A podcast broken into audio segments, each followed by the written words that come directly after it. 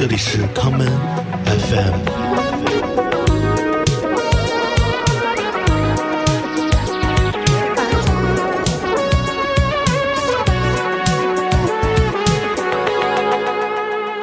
开始放首歌，选什么歌呢？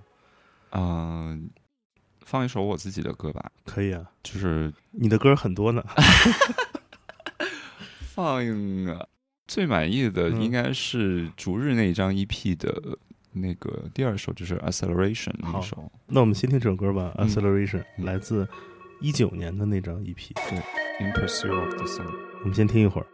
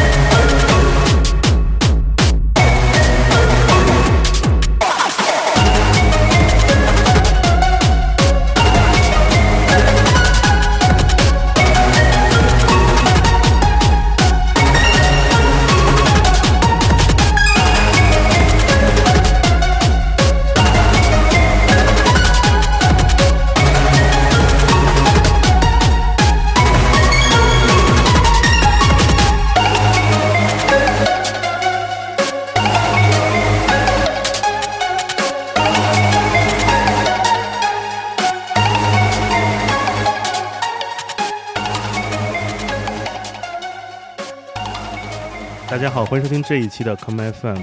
今天呃，有一位音乐人来到我们的节目做客，他是瑞后，跟大家打个招呼。Hello，大家好，我是 Rayho。耶、是不是有点傻？啊，说点啥？就是、主要是我们开始录之前已经聊了一个小时了。啊，只是对我们怎么说？我们经过了一个小时的负能量，让自己获得了一个比较阳光的这个重新开始的机会。所以我们接下来可以聊点那个 正。面一点。正面一点我我可以聊很正面的东西。嗯，我不是那么悲观。我们节目呃经常会请不同风格类别的音乐人来做客，聊他们的那个自己跟音乐相关的故事。我们请瑞后先做个简单的自我介绍，好不好？啊、大家好，我是 Rayho，然后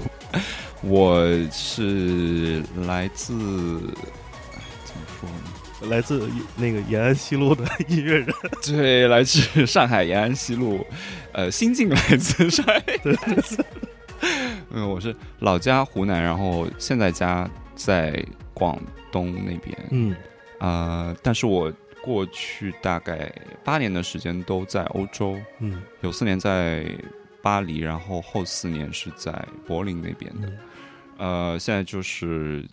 在上海，对，就是之后应该会有一段时间都在上海这边工作和生活。嗯，是一个百分百的职业音乐人。嗯，这东西说出去有点心虚。没事儿，我给你做背书，我认证过。嗯，对，然后目前在就是主要还是以 DJ 巡演来，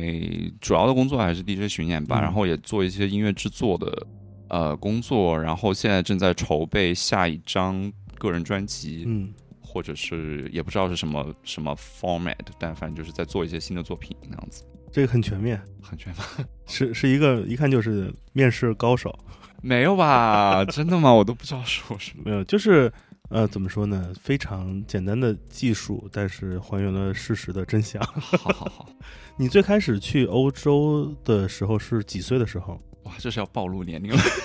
你又不说哪年，没事儿。那可那我已经说了我在欧洲待多久了嘛？你就假设你已经回国二十年了。嗯，呃，我在哦，我是大学毕业的时候去的，OK，所以其实去欧洲，当时去那个呃巴黎是上那个硕士，OK，, 对对对，所以其实，在那边就是在巴黎主要是学习为主吧，嗯然后后来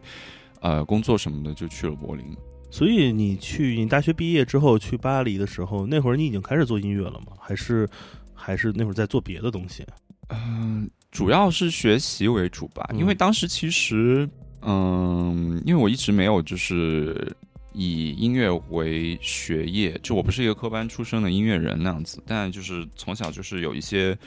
呃音乐上的 practice 实践之类的，就是一直都是什么社团呀，然后有合唱队啊，然后又是组过小乐队啊之类的那种，然后就是混混了一下那样。呃，所以其实我一直都想做音乐，但是就是一方面是有这个焦虑嘛，就是说做音乐要怎么样，我自己呢感觉很难，除非你很出名之类的。是的，然后呃，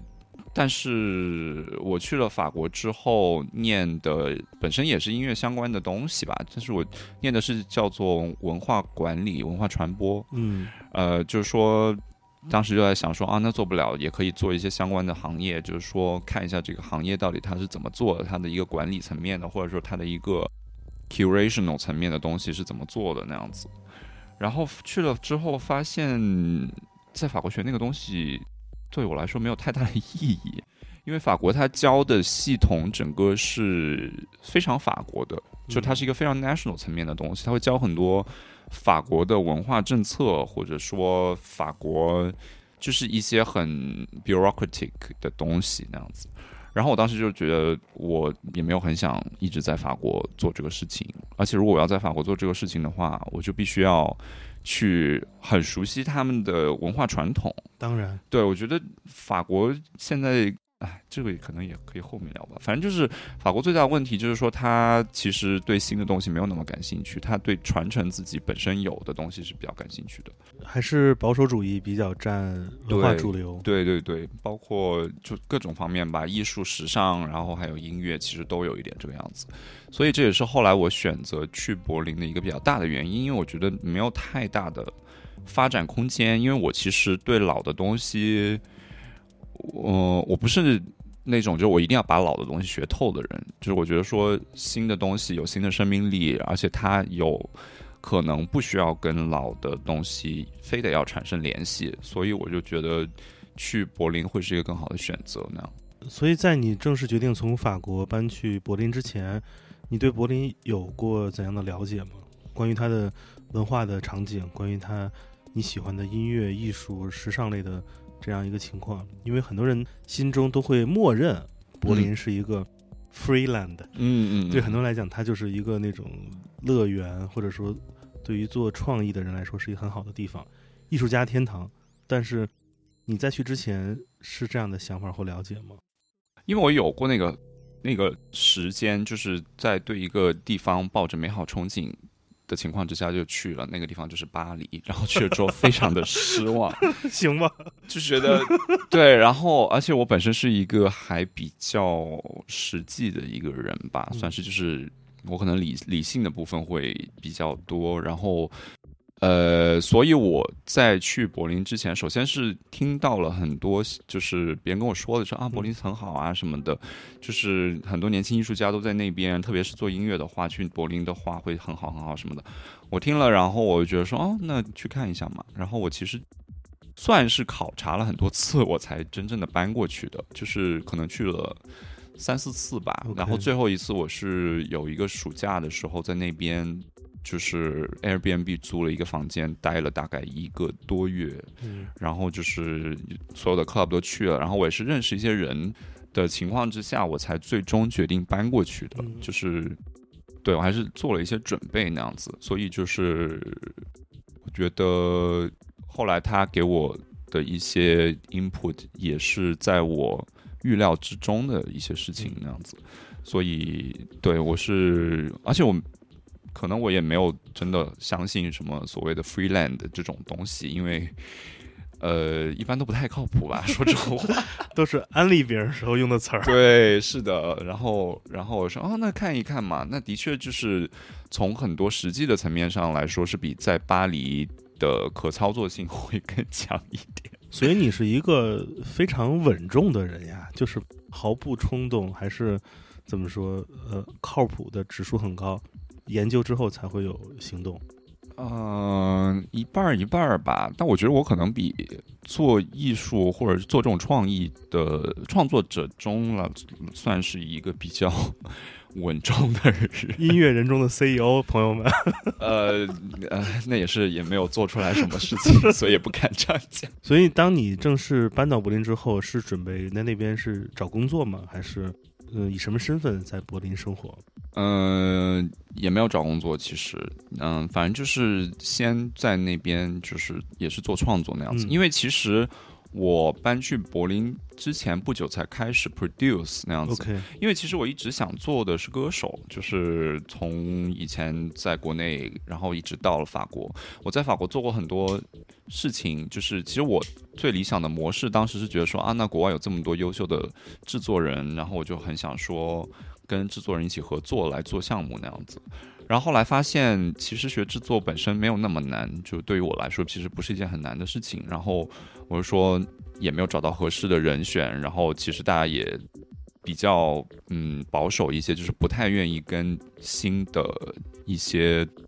人去合作。如果他不知道你做的，嗯，就是你如果没有做出来一些东西的话，可能不会轻易的跟你合作。所以我就是在法国的时候先开始做制作那样子，然后后来就是搬去柏林之后。稍微攒了一点钱吧，然后再搬去柏林的，就是我算好了，大概在柏林可以至少半年之内不用工作什么的那样子。然后去了之后，我就一直在，首先就开始做音乐嘛，然后后来就是呃申请了那个 BCR 的那个项目，那个 Berlin Community Radio 的那一个项目，呃，后来就对做下来了之后，慢慢的就开始有一些 DJ 的活儿找上来之类的，然后慢慢的就算是慢慢的就是也自给自足吧，就是开始开始在做这些东西，也也想过说，因为柏林它的那个艺术家签证，它其实属于 freelance 签证的一种，然后它就是它会限制你的 activity，它会限制你的呃那个商业活动、经济活动、经济济行为，经济行为，对对对，就是如果你跟你做跟你申报的项目不一样的话，你是是不能做的，就是在合法层面上是不能做的。所以我后来就是也没有去真的去找一个工作什么的，因为如果是要 paperwork 要做起来，还是没错。做不下来那样。对你比较一下，在法国和在柏林，音乐场景以及音乐场景的人，嗯他们最大的区别是怎样的？这些年轻的人啊，还有创作者，嗯，我觉得巴黎就是它真的的确就是传承的部分更多吧。然后我觉得很多年轻人他会是一个学习的成分更多，就是嗯，因为他也有很多这样的资源提供。因为我在法国的时候，我也的确是以做了很多学学习了很多东西，并不是只是仅仅在学校里面，包括它有很多展览啊，然后电影院的资源也很好，看电影什么的，然后去夜店也很多，然后也有很多那种呃什么 jazz jam jamming 之类的那种东西，就很多很多活动可以去参加。然后我就感觉在法国，在巴黎的话，的确年轻人他的一个这种呃。而且他也会看到一个那个 social structure 嘛，嗯就特别就是说，他们会看到就是说，呃，他们想成为的那些人，的一个 lifestyle 是怎样的，他们做的事情是怎样的，他们就会往那个方向去做。那资本主义模型非常完美，对，就是一个非常非常坚不可摧的这样的一个模型。当然，它中间还会有一些政府支持之类的那些东西，是 pure capitalism 无法提供的。但是它整个的一个 social structure 其实是已经恒定的，就是在这个情况之下，本地的年轻人都很难说呃。往前面就是做到最 top 的一个程度，然后就更不要说外来的了，就是就是一个很难做的一个事情。然后柏林相当于说，其实它已经在形成自己的一个传统了，它它已经开始形成它的一个 social structure 了。但是柏林因为资本还没有进入的那么快，所以它整个的一个场景还是。一个一个一个的小作坊的一个形式，懂。然后，其实柏林整个的一个 social structure 可能算是圈子叠加的一个形式，就它不是一个金字塔的形状，它是一个分散的很多很多圈子，然后中间有有一些连接那样子。像是我们去那个湖里看到的那些荷叶、那些浮萍，它们对那个形状。对，有些重叠的地方，对，可能你的影子在我的叶片上，对，我的藤蔓又会牵扯到你的生长环境，对，对，对，对，对，基本上是这样的一个 structure，所以它进入是很容易的一件事情，你很容易在那里找到你的社群，但是如果你要在呃，你想要获得更多的资源去做更大的项目的时候，柏林就会限制到你，嗯，就是而且下你圈层的那些人也会不认可的你这个。不太认可你这样的一个行为模式，会觉得说，那你就是要搞资本主义之类，这太有意思了。这两个非常，就两个非常不一样的通路，不同的 path 在在往前走。对，是的。但其实柏林，嗯，慢慢的也算是有资本进入了之后，它的整个呃生态环境也是在改变吧。就是因为因为资本进入。的情况之下，你有大的资本进入的情况之下，大的资本是不需要考虑你当当地的生态环境的，它只需要进入就行。他看到了市场，他只要需要进驻就行了。它是很很野蛮的方法介入到一个领域，资本就是这个样子的。所以柏林它还会有一些呃保护措施，或者说其实当地的一个 protest 的文化是很盛行的。包括当时特别逗的一件事情就是，其实 Google 是要在那边建大楼的，已经拿到了地了什么的。然后就是因为市民不断的在 protest，不断的在那个地址在那边说我们不要，我们不要这个东西，我们不要不要有这种大的美国资本进入，后来就没有弄，太太酷了。这个这个这种 product 文化其实从很多领域都有。我之前大概三四年前看到一个新闻，有一个时装品牌要在 b o h a m 做时装秀，嗯，遭到了当地的这个就是跳舞文化场景的。非常大的抗议，嗯嗯，就是觉得他觉得这种来自民间原生态所创造的文化，如果有商业进入，其实是一种掠夺行为。嗯嗯嗯，这个就非常柏林思路吧？对，就是一个挺柏林的思路那样子。然后现在其实，呃 b r k a n 的地位已经坚不可摧了，因为它已经被划分为文化组织。哇塞！对，就是因为它这么长一段时间没有开，但是是它能活下去的一个很大原因，就是它已经。就是政府都在发工资那样子，而且它已经变成了一个，对，它已经变成一个美术馆了。它在里面做一些展览的东西，就是在没有第一可蹦的情况之下 b e r k a n 依然屹立不倒。因为这个，我觉得也很正常吧，因为它是一个全 全世界人民的 treasure。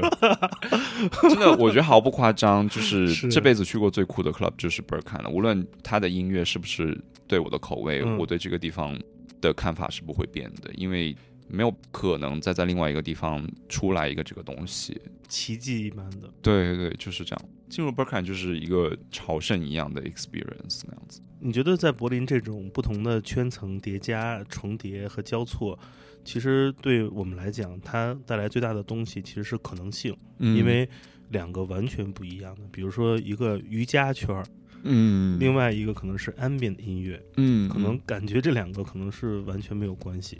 或者说，一个做极简视觉主义的机构，那边可能是一个外送外卖的，嗯，这两个圈层可能当他们是平行关系，没有一个金字塔式的一个，你需要爬那个 social ladder 往上爬，你只是能在你的所在的这个 class 能触及到的话，嗯，这种交流、结合、重叠，就会衍生出一个东西叫可能性。嗯嗯嗯，你觉得在你的体验中，或者你的个人经历中，这种东西有没有发生在你身上，会给你带来你的创作上的一些影响？它激发你的可能性，就是柏林的这种特别的文化场景的这样关系。我觉得是，首先就是如果没有 social class 这个东西的限制，其实对于很多年轻人来说，并不是说他资源上会获得多大的改变，而是对于他自己来说，他的一个自信心、自信心的一个提升是很有帮助的，就不会打击你对做创作。对的，对的，就是就是有可能说你一开始的东西不够好，但是呃，不会有人特别严厉的去 judge 你，或者说。你的东西是好的，但是在一开始可能不能够卖钱，或者说不符合更上层那个 class 的一些审美。嗯，但是你有你的空间去让它生长那样子。嗯，那如果说到可能性的话，就是还是有有这样的，对，其实是有的吧。因为我觉得一开始我去的时候也没有像你说那样考虑的很清楚，因为我没有想好之后怎么赚钱或者怎样的。我就是去了之后，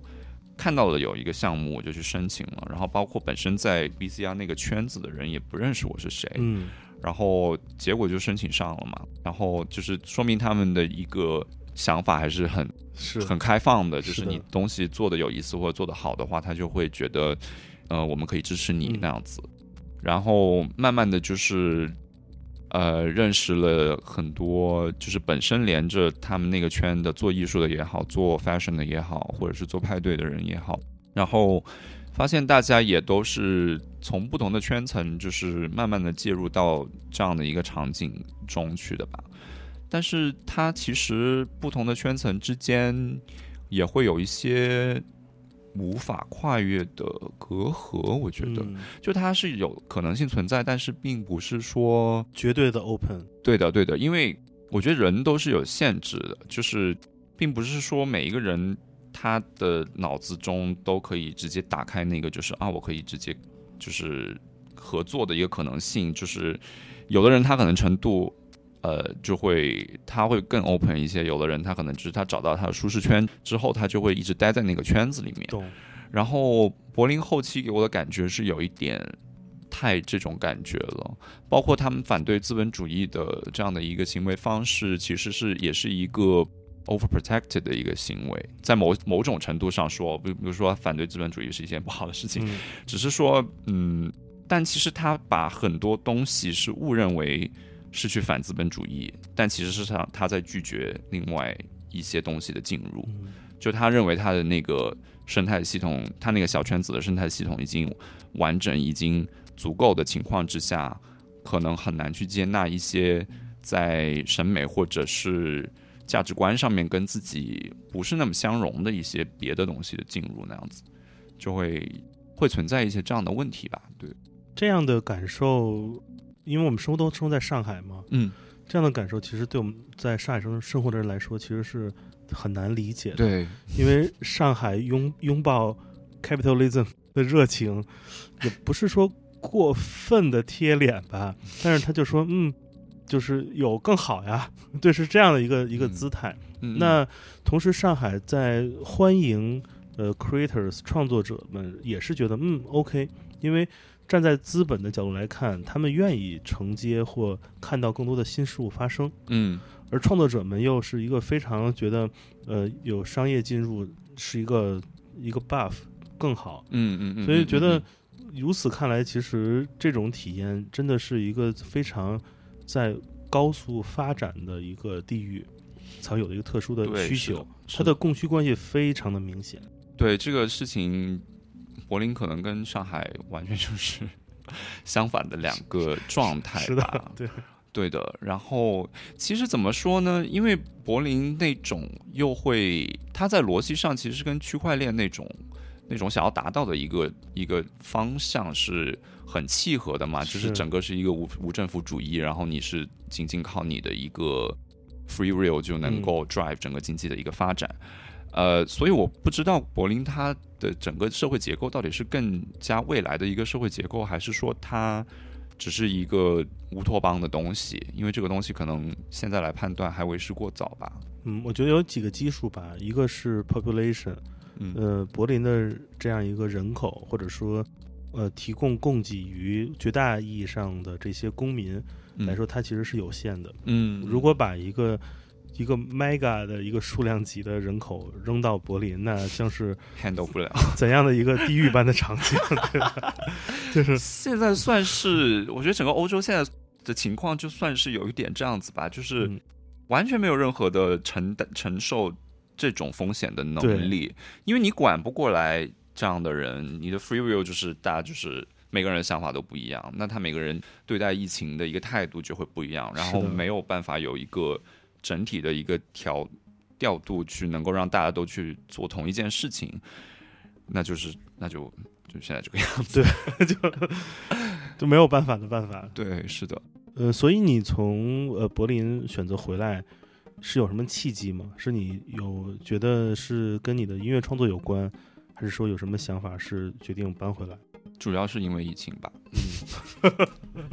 这是一个无法拒绝的理由。是的，是的，因为我搬得很匆忙，嗯。我东西我大概一个星期之内我就决定说我要走了，然后马上买了机票，然后当时那当那个飞机我记得还是转了两次，OK，先飞呃莫斯科，然后再去泰国，我还办了一个泰国的过境你不会 不会坐的是俄航吧我好像哦，不是我坐的是那泰国的航空？OK，那还好。那个俄航飞机飞柏林，我飞过一次，我的妈呀，战斗机！啊、是的，就是反正当时那个航班也很那个，就是慌乱。实在是订不到别的了，因为我想越早走越好那样子。然后，因为其实我走的时候柏林还没有完全爆，但是当时意大利已经爆了，然后已经零星的有一些 case 在其他地方出现，然后英国跟德国的那种医学专家都一直在说这个事情很严重、很严重、很严重。然后有一些政客就是在那边说啊，这个东西没有那么严重，就是你就是他们那种所谓的民主制度嘛。然后我是看到了当时那个情况，我就觉得说这个东西只有一一个可能性会让欧洲不会大流行、大爆发，那就是病毒突然之间变异，变成一个非常弱的病毒，然后在欧洲流行不起来，那就是一个百分之零点零零零一的可能性了。所以我就赶紧就回来了。当然，正好就是我回来那天，在柏林，在德国开始大爆发，然后也是那天，呃，从德国从皇马转成了红马。整个疫情期间，呃，我一直挂在 Clubhouse 上面。嗯 Clubhouse 有一个非常大的在驻德国的艺术从业者的一个部落吧，哦他们有哦应该有超过五六十个人，嗯每天听大家讨论今天的情况。嗯就是说我我的室友中招了，说我们很想安慰他，只能去亚超买只老母鸡给他炖汤喝。然后我认识的有有住在柏林的 couple 做音乐的，嗯也就是生生的靠喝那个排骨汤就是痊愈的，就很惨很惨。对，因为没有没有医疗不够医疗资源去可以给到他们，然后当然大部分的年轻人可能并不会发展到一个重症的程度，是但是也很吓人啊，因为你根本就不知道会怎样，这个东西就是这样子。然后包括其实对于我来说，最大的一个问题是，疫情只要一来，我就断掉我所有的收入，当然是没有没有办法。没有办法活下去了，基本上就是在那边，所以我就说，那就算回国再差，也能不付房租，在家住个 住个住个一段时间，我总跟你说，比在你国外好。你是特别理智、特别 有判断力的人，我可发现了。从今天早上聊的那些事儿，我发现觉得哇，你这个判断力超超级适合做老板。什么叫远见？什么叫目光？哎呦，真的厉害。所以你回来之后，你因为你在去年不是发了一张专辑嘛？嗯，这个是你回来之后在做的做的东西吗？还是说其实这些东西的里面的一些素材、一些元素的准备是在柏林期间就已经开始在积攒的了？哦，其实那个专辑在我回来之前已经做完了，所以这个事情也是搞得特别恼火，因为当时我思考的整个的一个听众的范围也好，然后包括它的一个发行方式，到底要怎么样去构建之后整个巡演之类的也好，嗯整个框架的搭建，我考虑的都是欧洲为主，然后世界其他地方为辅的。是所以其实啊，包括我回来回来的情况之下，还有一个很大的问题是，我的后期都没做，我只把 demo 做好了。所以相当于说我回来之后，我是在远程在家里面跟我在柏林帮我做后期的朋友嗯一起来把这个东西做完的。而且我当时，哎，我当时也很很傻逼，买了一个台式电脑。我的天哪！所以我没有办法带回来，现在太难了现在都放在那边。我带我把我老的那个 MacBook Pro 带回来了，然后用着老的 MacBook Pro 在那边把那个后期的母带什么的，然后整个混音，我跟着我那边的那个朋友一直在嗯对每个版本，因为他也没有办法完全知道我的一个需求，然后。做的我真的是差不多崩溃了，都想跟 Mike 说，要不这个今年别发了。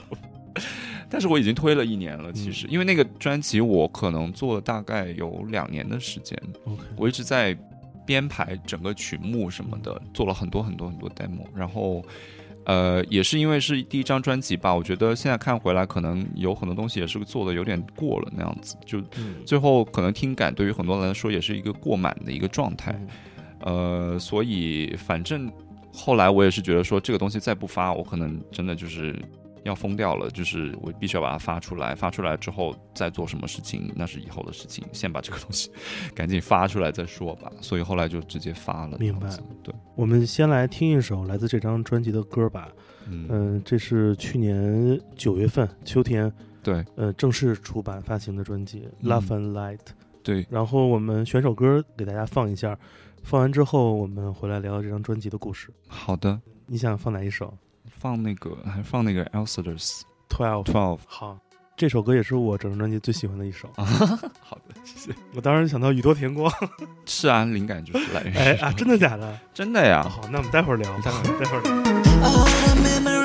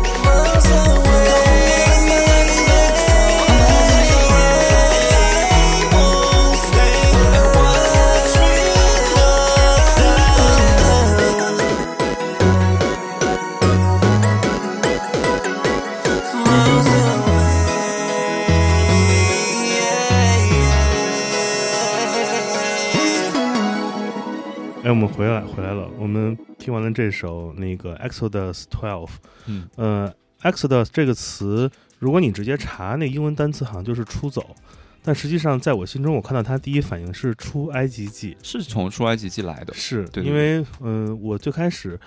对它有印象是有两个，就是专辑或者音乐吧，嗯给我带来的深刻印象。那时候还是很小的时候，嗯，第一个是来自于 Bob Marley，他有一张很嗯经典的专辑，就叫《出埃及记》。对对。然后另外就是那个小时候听 J-pop 年代，我最喜欢的日本歌手宇多田光的专辑《Exodus 零四》。嗯嗯对，所以真的是跟这个有关系吗对，就是一个非常大的 灵感来源。？OK，而且其实专辑名字也有关系，因为是是 Love and Light，是哦对，对呀对呀而，且宇多田光也是 Hikaru Hi- 对 Hikaru，而且他以那首歌呃有一首歌就叫光嘛，是对，所以就是他对那个意象其实也是有，嗯。而且其实这张专辑算是跟上一张 EP 有承接，因为那个是 In Pursuit of the Sun，嗯对，然后就是 Light Heat，然后还有 Sun 这种感觉，就是那一个时期其实我比较追求的一个东西那样子。嗯，嗯，说到宇多田光，开始歪我字样了是吗？就是其实很多东西都可以聊吧。嗯我觉得，因为他对我潜移默化的影响实在是太大了，嗯而且他基本上算是陪伴了我整一个青少年时期。嗯就是当别人都在听一些什么 Twins 呀，或者是国内我还不知道当时红的是谁。就是那那那种所谓的。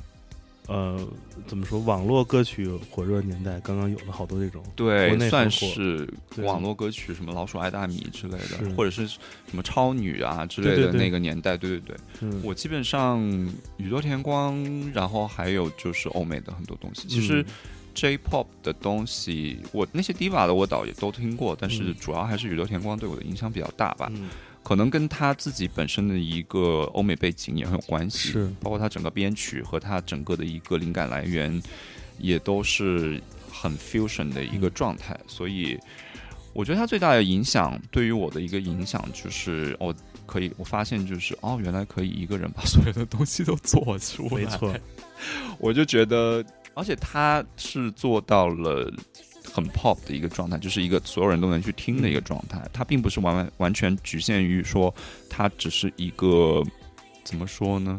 ？singer songwriter 或者是一个 producer music 这样的一个状态，然后比如说电影方面就是一个作者电影那样子的一个东西，而是他自己完成一个很大的 production，而且每个方面都做得很到位、很专业。它也是概念先行，有很多很强大的概念。是的，你从现在的眼光回看当时，我们都说他是做 J-pop，但是你可可知当年的宇多田光第一张专辑出来的时候，他所有的声音，他的声音特质是非常百分之九十七点五以上纯度的 R&B New Soul、那个音乐。在欧美不可能被分为 pop 音乐，它是 groove。嗯，他的那张唱片的所有的制作的贝斯跟鼓做的太好听了，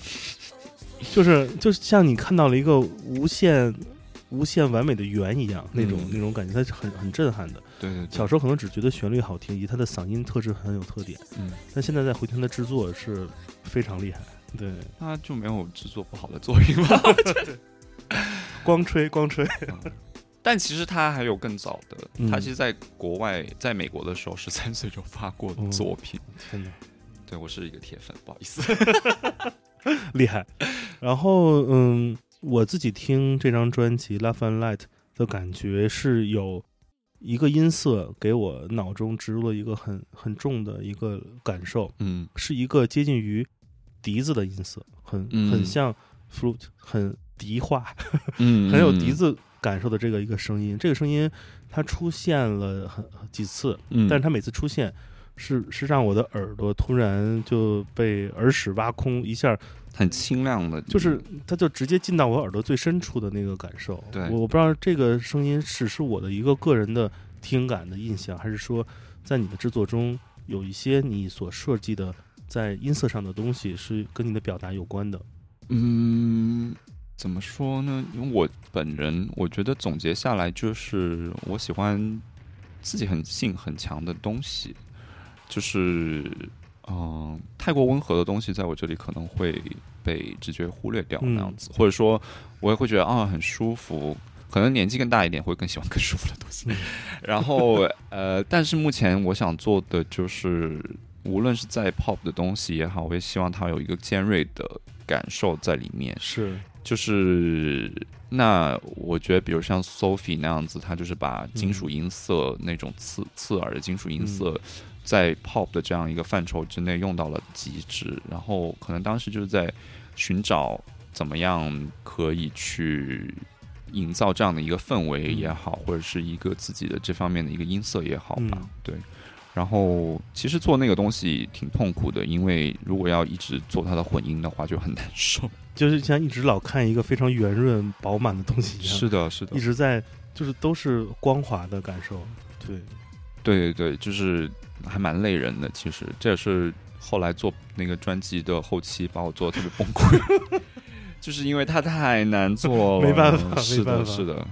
，Sophie 做的东西其实一种破坏，嗯，他在用一种呃侵入侵侵略的方式，把一种原有的美所进行一些挑挑弄，嗯。让你达到接受它，嗯。甚至是说他是在向 cliche 来宣战，嗯嗯，然后把一个你可能原本不熟悉的一个非乐音进入到你的思维中，嗯。呃，这样的方法其实，呃，是一个非常能能打破，或者说能让概念走出到音乐之外的一种做法。对，嗯。在你自己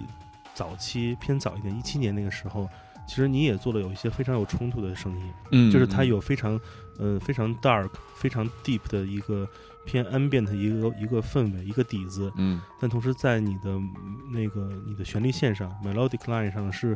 有一个贯穿一致的审美。嗯就这种做法，但是却在 Love and Light 中其实就听不到了。嗯你是不喜欢在玩这样的游戏了，还是说你其实是抛弃自己原先的审美方式了呢？这个我其实很想知道。嗯，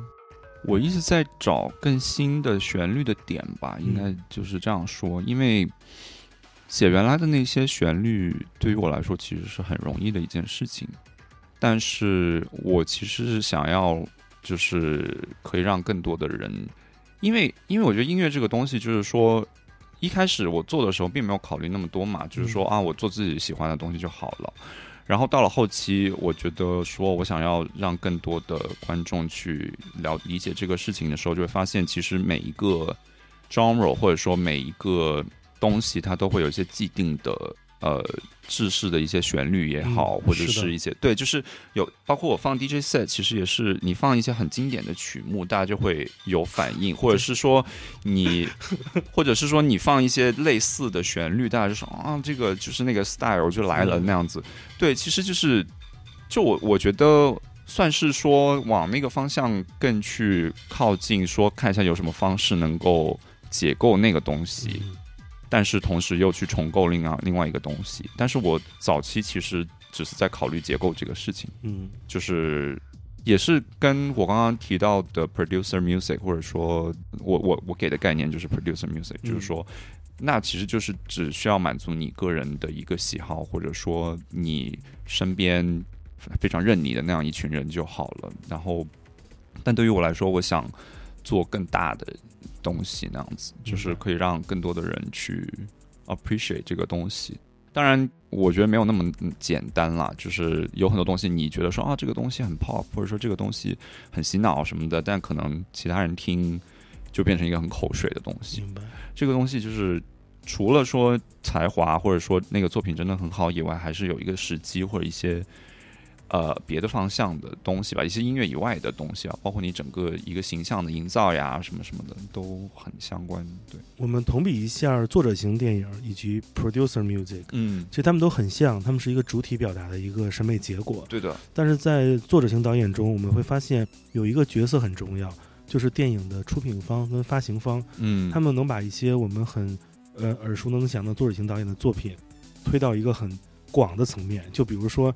你在呃那个奥斯卡颁奖季，或者说是戛纳颁奖季的时候，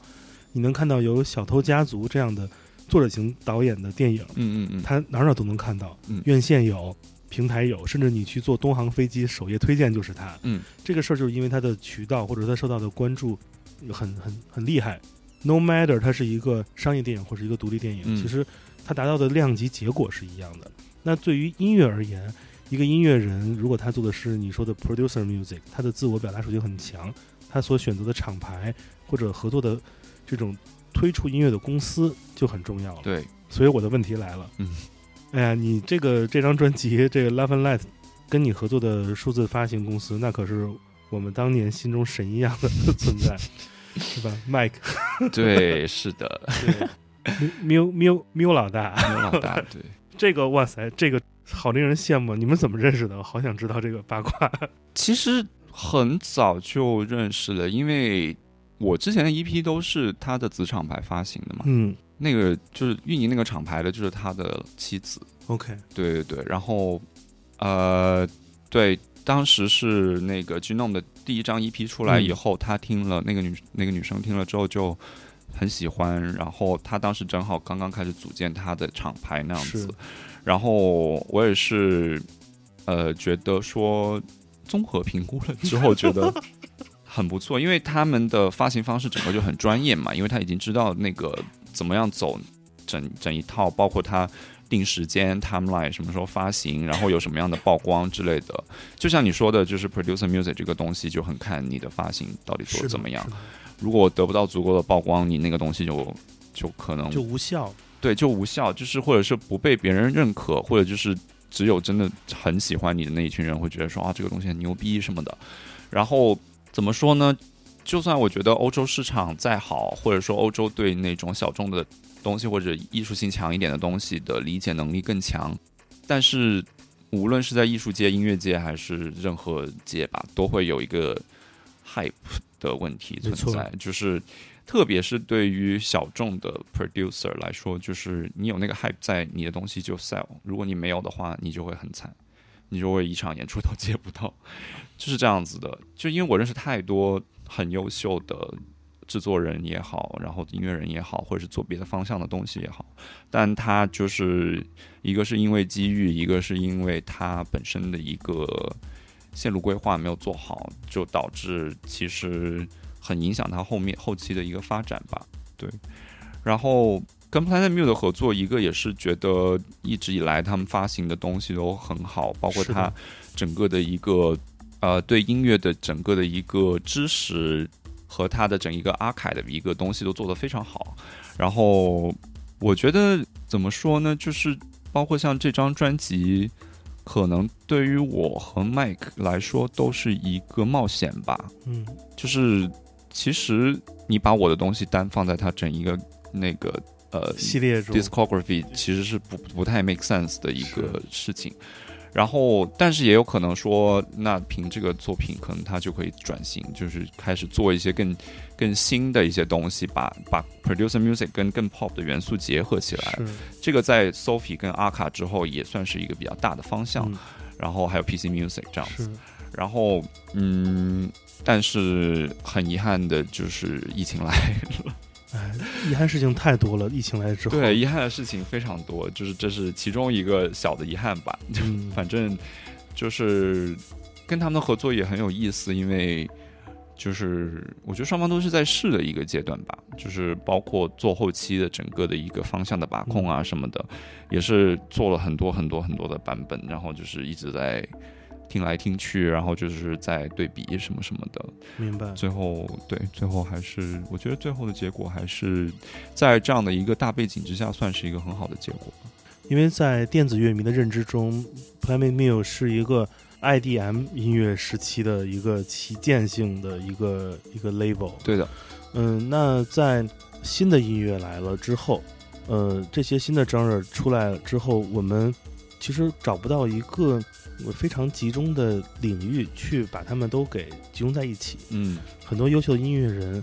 都是散落在一些以 UK 为主的这些怎么说，就是传奇电子音乐厂牌下。嗯。我们看到了 WAP 嗯，推出了这么多新的音乐人、w a p 已经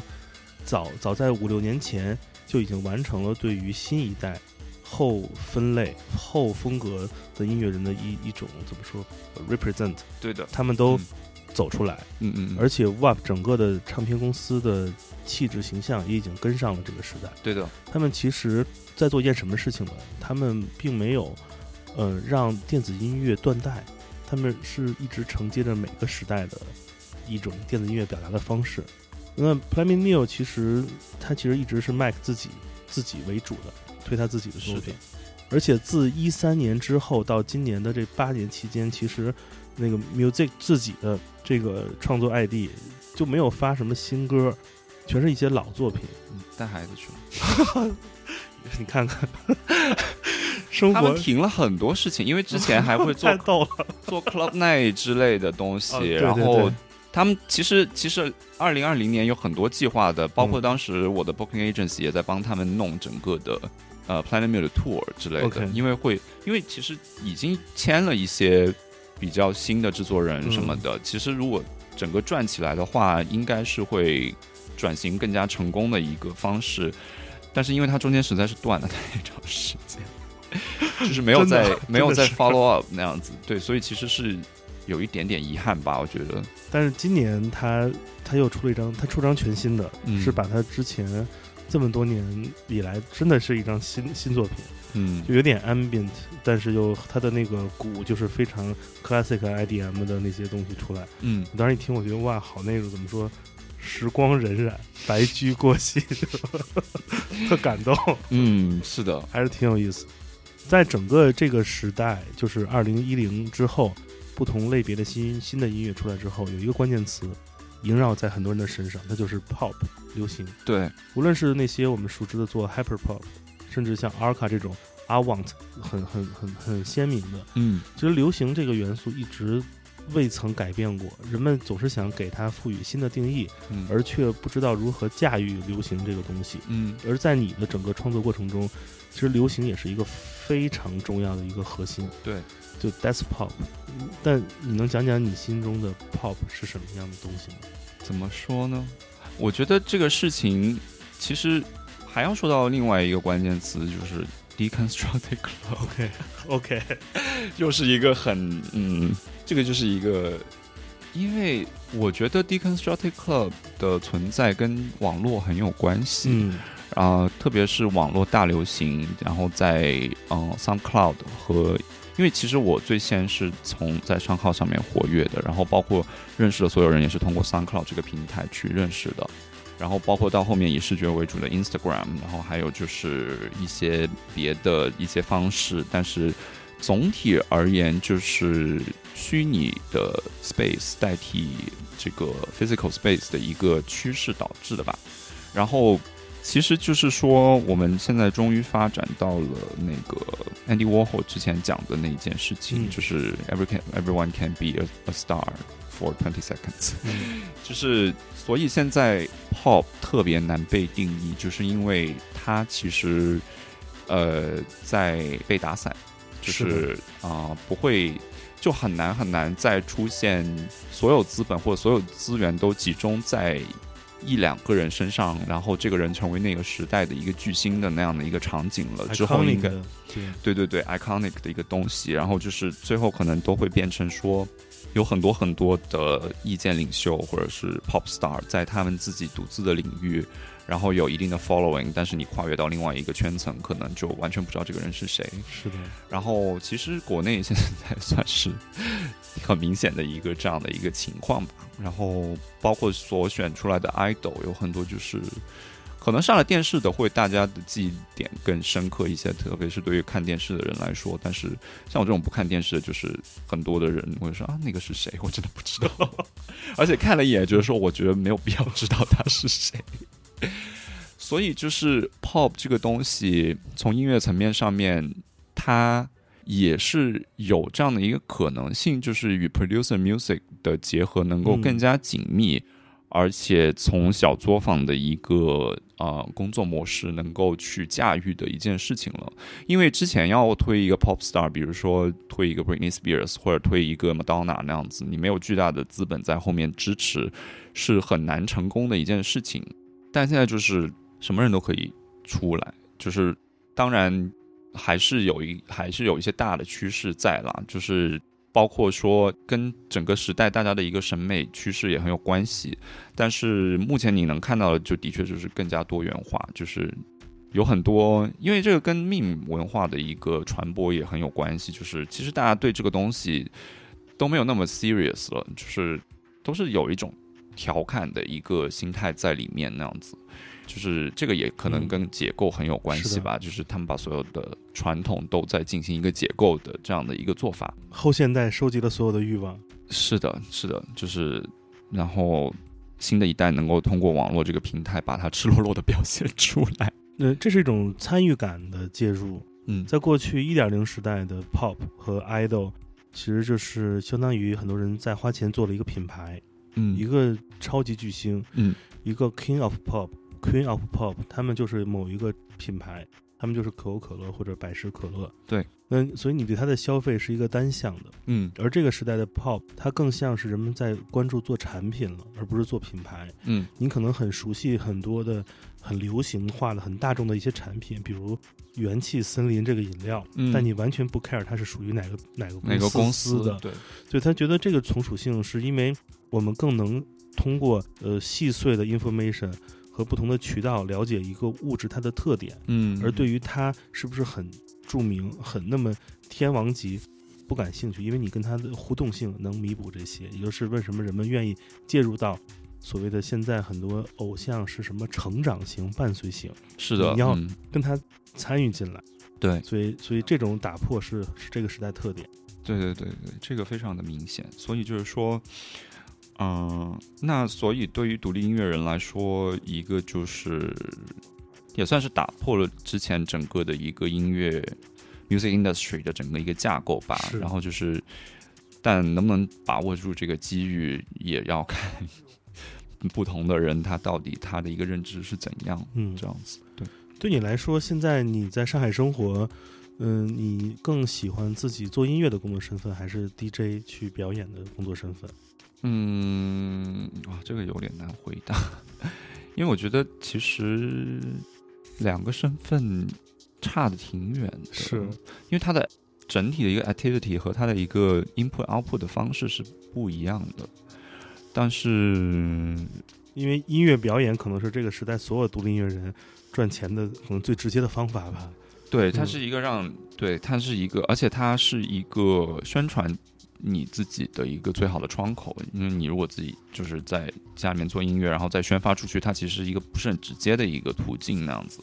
然后对，所以音乐表演，包括现在的 royalty，其实你也拿不到太多的钱那样子。所以就是，嗯，但是怎么说呢？其实我一直在想办法统一这两个事情的一个输入跟输出吧。就是说我怎么样把 DJ 的风格跟制作的风格可以做得更统一一些，嗯。因为所以这也是我为什么会考虑要做更加大众的旋律啊，或者怎么样的一个很重要的点，就是说我发现我的作品很难在 DJ set 里面直接放出来，嗯。就是其实引起大家，因为它是一个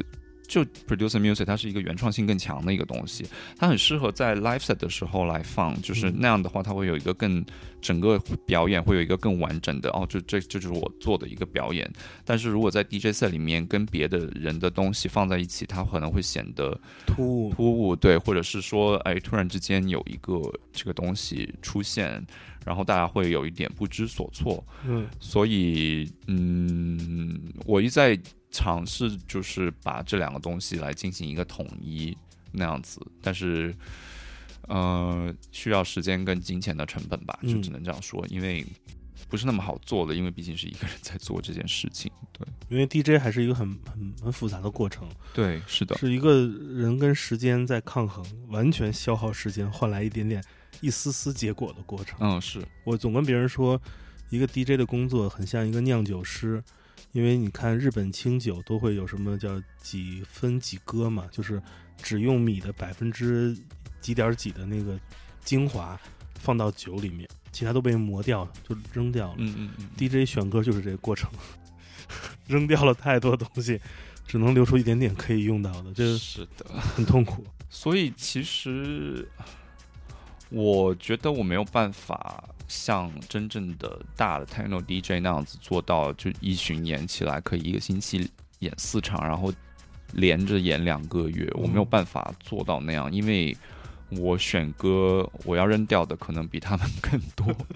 因为我在做更新的一个风格的东西，然后这个东西里面做的不好的太多了。嗯。其实，而且包括包括，其实我现在 DJ 的音乐风格也是跟现在科技的一个发展是有关系的，嗯就是它能够允许我在